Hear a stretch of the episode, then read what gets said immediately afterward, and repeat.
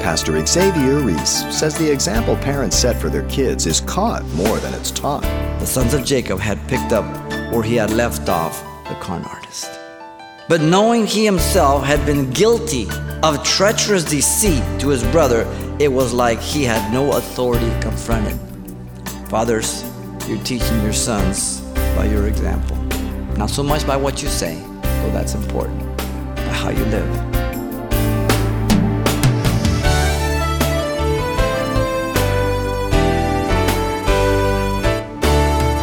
Welcome to Simple Truths, the daily half hour study of God's Word with Xavier Reese, Senior Pastor of Calvary Chapel of Pasadena, California.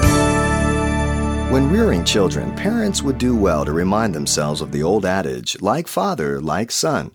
And as we'll see in the case of the patriarch Jacob's family, the deception that was sown early on with his brother Esau was reaped in a tragic way some years later with his own sons. Pastor Xavier draws out for us some very important simple truths from today's message, so let's dig right in. Genesis 34, we're going to look at verse 1 through 31. And the message is entitled Senseless Sin and Vengeance. What we want to do is examine the tragic rape of um, Dinah that led to the destruction of the Hivites here, which is unfolded for us in three movements. First, the defilement of Dinah in the proposition, verse 1 through 10. Second, we have the deceit of the sons of Jacob in view of Dinah's defilement, verse 11 through 18. And then, thirdly, the destruction of the Hivites due to the vengeance, verse 19 through 31. Now, remember that Jacob was supposed to go back to Bethel. He promised God. He did not. He's been here about 10 years or so. He's allowed his children to grow up in that environment. Children are children. You know what I mean? Okay? And um, Dinah's the daughter of Leah. She's probably about 16 to 17 years of age. She went out alone to observe, as it says here, to mingle with the young people of the land, the daughters of the land. This behavior of Dinah was contrary to the custom, and without any doubt, like any other teenager, snuck off, did her own thing. Maybe she was even rebellious. We don't know. Notice in verse 2, Shechem became inquisitive about Dinah, and he was attracted to this godly woman. And not because she was godly per se, but she was good looking. Shechem was the son of Hamor, notice in verse 2, the Hivite, the prince of the country. Shechem saw her, notice in verse 2, and he took her and laid with her. Notice it goes right to the point because he wants the narrator wants you to understand how quick it happened. This was not a long romantic thing. And so it says, he took her. The word implies against her will, therefore, he raped her. Shechem spoke kindly to the young woman then. Knowing what he had done, he spoke to her, literally her heart tenderly in an attempt to win her affection. He's trying to patch things up here. In verse 4, Shechem uh, petitioned his father then to arrange his marriage to Dinah. Verse 5 Jacob received the news of the tragic event. We are only told that he heard that Shechem had defiled Dinah, his daughter. We're not told how he heard, but we are told that Jacob was not bothered very much by it, which is kind of interesting. Now, notice in verse 6 through 10, you have the callous character of Hamor. In verse 6, Hamor being a pagan, had low view again, morals, as Shechem, his father, and he wanted to speak with Jacob himself. So Shechem uh, gets his father to speak to him, and, and we do not know how long after the sexual encounter this happened. We're not told that, but we can not ignore the personal interest of Hamor for his son. He has everything. He wants him to have one more thing. You know what I mean? The response of the sons of Jacob to the defilement of Dinah is given to us in verse 7. It's quite different from their father.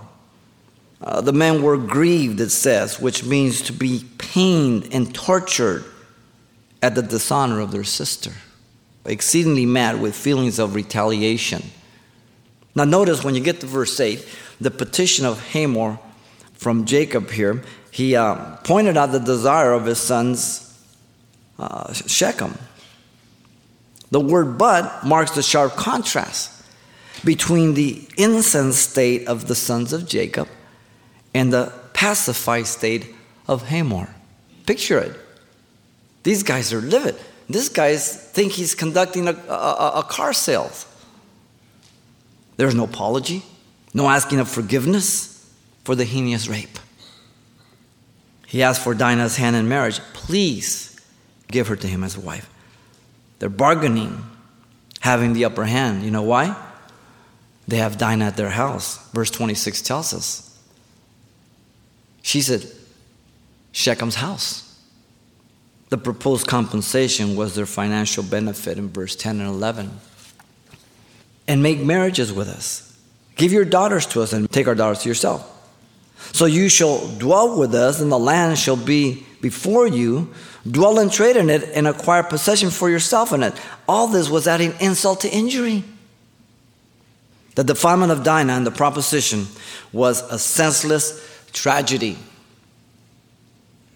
Senseless. It leads to no good.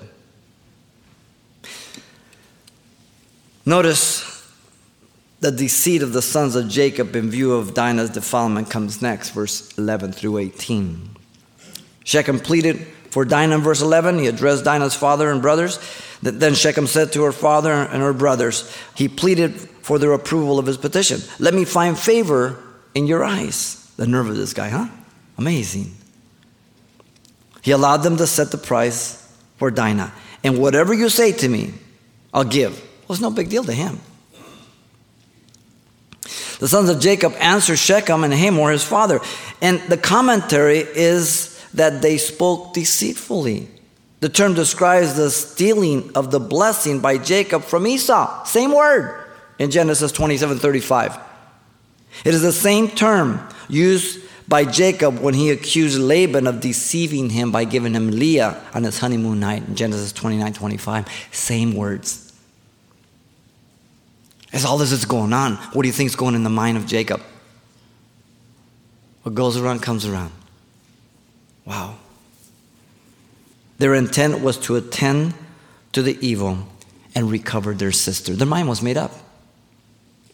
Verse 14 through 15, the sons of Jacob proposed all the men to submit to the rite of circumcision.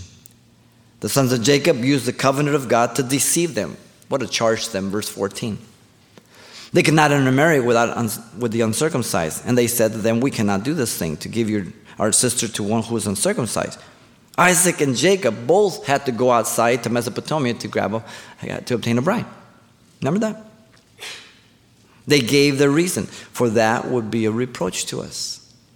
God said, Don't intermarry. But they're using holy things to deceive. And this, this is a real warning to all of us. There are many people who call themselves Christians or in the church will use the name of God, the things of God, and they rip people off and they are very deceitful. Be real careful. Be real careful. Don't ever think that if you get away with evil that God is pleased with you. You say, well, he hasn't done anything. Well, be patient. He'll get to you. He'll get to you. In no hurry. But don't mistake it as, as, as that he's pleased with you. Look at verse 16 the sons of Jacob presented the personal benefit if they agreed. They're playing along with the game now. They could intermarry with each other. Then we will give our daughters to you, and we will take your daughters to us. They would increase in power and wealth, and we will dwell with you, and we will become one people. Now, Jacob was the smaller of the people, though he had everything by God and would be more in number in the future. The benefit was to the Hivites. Mark the wording. Verse 17 the sons of Jacob presented then the ultimatum. They used it as a bait. But if you will not heed us and be circumcised, then they used it to pressure them. Then we will take our daughter and be gone. They were successful in their deception. And their words pleased Hamor and Shechem and Hamor's son. Hmm. The heart of man is the source of all his problems, as you know. If you come to this ministry, you know Jeremiah 79 by heart. The heart of man is deceitful, desperately wicked above all things. There's the problem. The human sinful nature has the greatest capacities for evil. Top on the list is vengeance. I love vengeance. See, you guys didn't know me in the world. It's in our heart. I'm a non believer. Donna's my sister. You're a dead man. Hmm.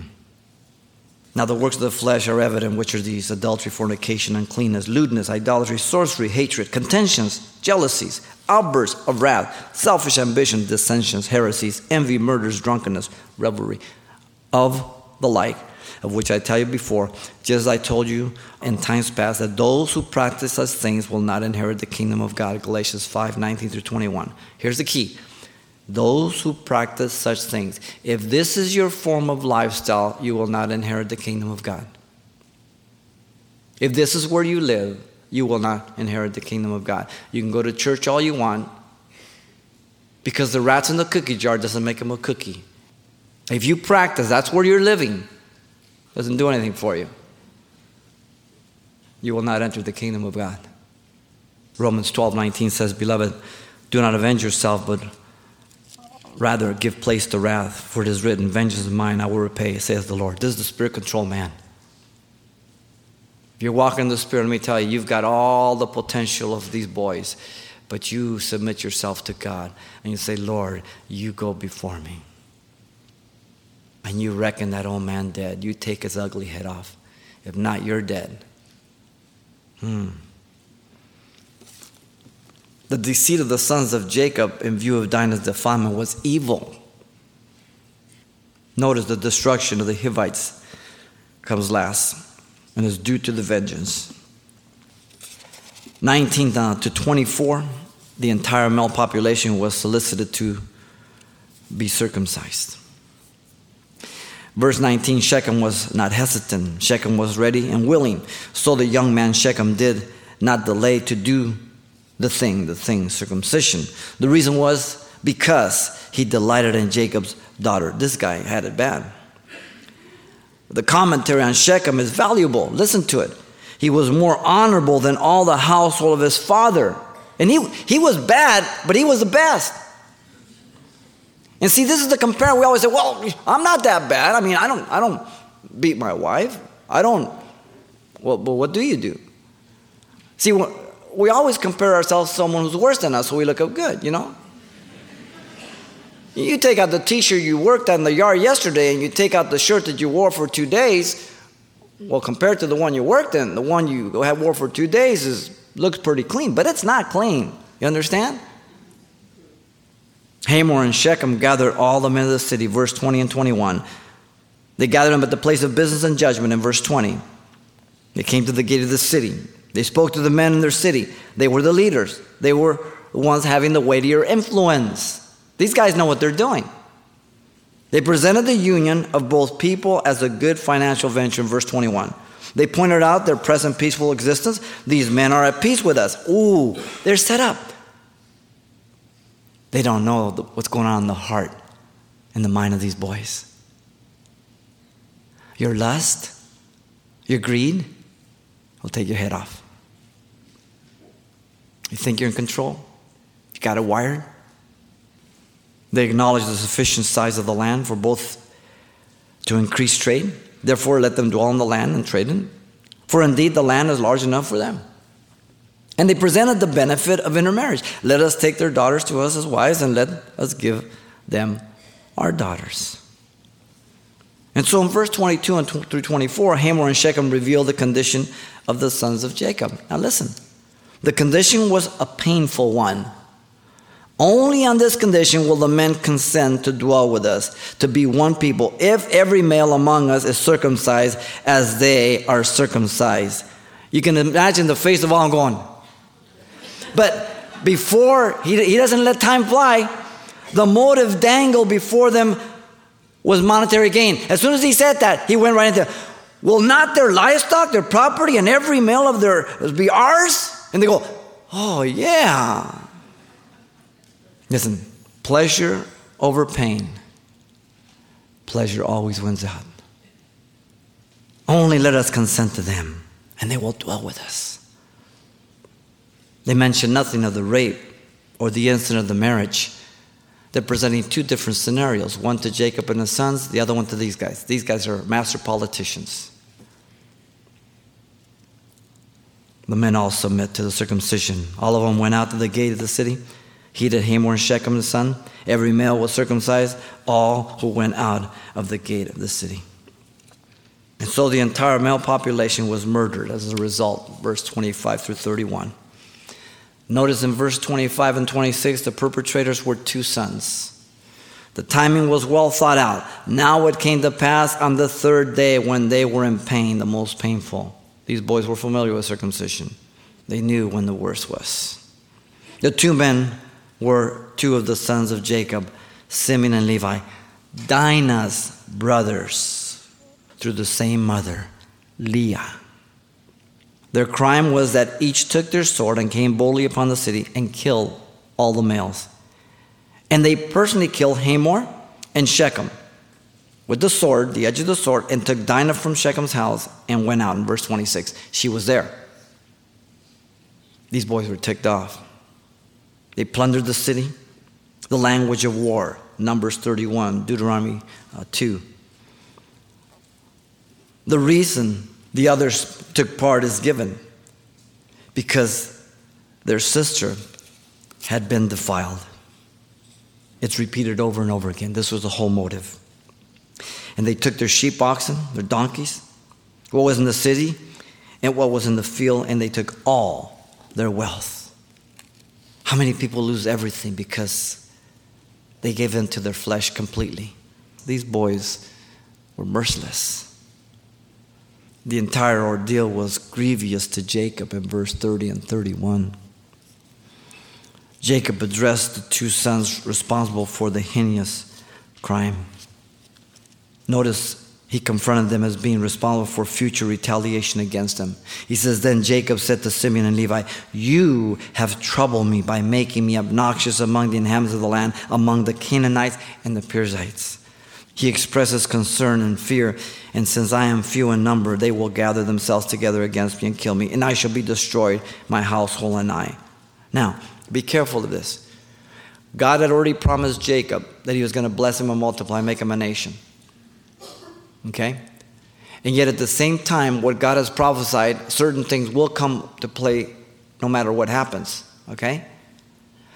And you see a scenario here where the people of God are being ungodly. This is horrible.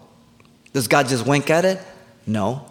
You can commit things in your life and you'll mess your life up, but you're not going to alter the ultimate purposes of God. You understand? So don't take the grace of God and think you can use as a license to sin. Shall we continue in sin that grace may abound? Perish the thought. How should we who are dead to sin live any longer therein? Romans says. Be careful of that thinking. He was innocent of the entire matter of this horrific crime. Jacob knew nothing. But knowing he himself had been guilty of treacherous deceit to his brother, it was like he had no authority to confront it. Wow. Interesting. Verse 31 Jacob's sons responded by attempting to justify themselves, but they said, Should he treat our sister like a harlot? The sons of Jacob had picked up where he had left off as a trickster, the con artist. Fathers, you're teaching your sons by your example. Not so much by what you say, though that's important, by how you live. Jacob had to have been thinking to himself, why did I not go to Bethel? Why did I settle here? Their children were exposed to all the junk close to there. In fact, Jacob condemned the treacherous act of these two when he's about to die in Genesis 49 5 through 7. Listen to it. Simeon and Levi are brothers. Instruments of cruelty are in their dwelling place. Let not my soul enter their council. Let not my honor be united to their assembly. For in their anger they slew a man, and in their self will they handstrung an ox. Cursed be their anger, for it is fierce, and their wrath, for it is cruel. I will divide them in Jacob and scatter them in Israel. To the day that Jacob died, he held them responsible. The law of sowing and reaping is very, a very faithful principle. Galatians 6, 7 through 8 says, Do not be deceived, God is not mocked, for whatever man sows, that he will also reap. If he sows to the flesh, he will flesh reap corruption. If he sows to the spirit, he will reap spirit, everlasting life. That's an absolute principle. We have to live with those consequences. The key is repentance, godly repentance, that you truly are grieved over the sin you committed, not just the consequence. And you ask God for forgiveness and then turn from your sin. The process is the Word of God, the power is by the Holy Spirit, and the means is the grace of God. Listen to Romans 5:10. For if when we were enemies, we were reconciled to God through the death of his son, much more, having been reconciled, we shall be saved by his life. Now, God is sufficient for our sins.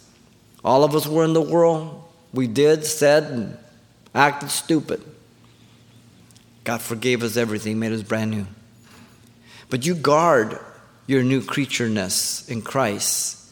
Don't go act like you used to live and don't do stupid things that you as a Christian have to live with consequences that you regret for the rest of your life, okay? That is far worse. Now, I don't have any problem with God forgiving whatever happens. But are you going to be yielding enough to grab a hold of the grace of God so you live victorious with all the baggage, with all the junk? You understand?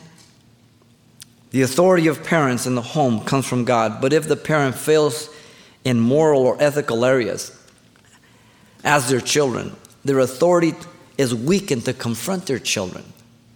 And they'll be the first to tell you, mom and dad, you do it. Let your light so shine before men that they may see your good works and glorify your Father in heaven, Jesus said in Matthew 5 16. Let no one despise your youth, but be an example to believer in word and conduct, love, spirit, faith, and purity. 1 Timothy 4 12. We're not talking about perfection. We're talking about walking in the Spirit. We're talking about keeping your account short. We're talking about being wise, not the fool in Proverbs, but wise.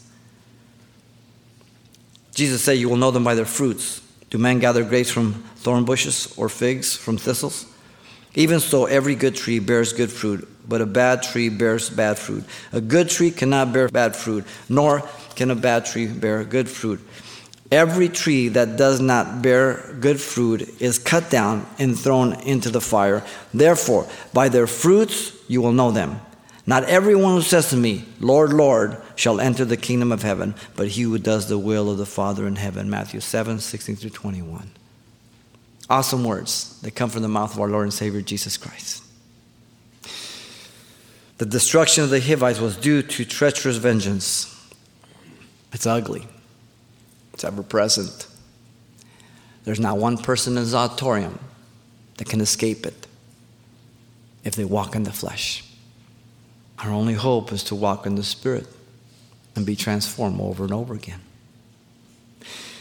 The tragic rape of Dinah that led to the destruction of the Hivites has unfolded in these three movements for us.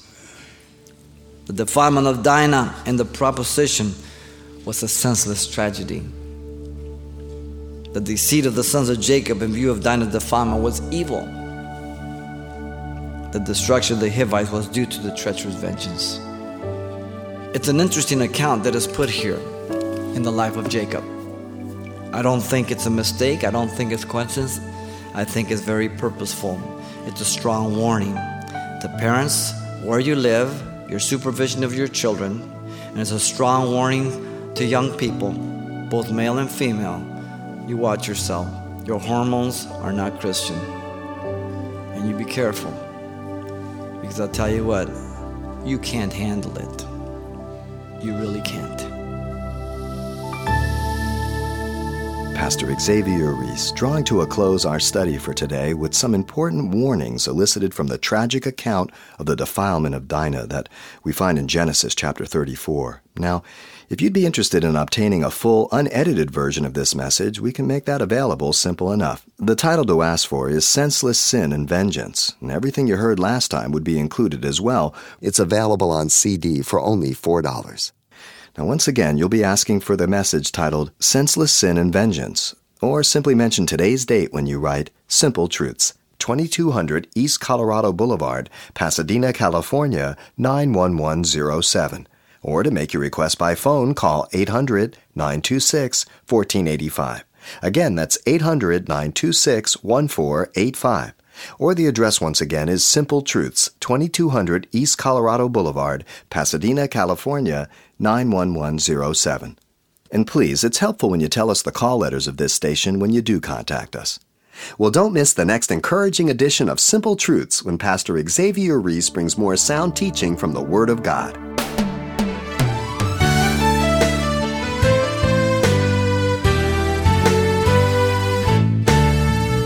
Simple Truths with Pastor Xavier Reese, a daily half hour broadcast, is a radio ministry of Calvary Chapel of Pasadena, California.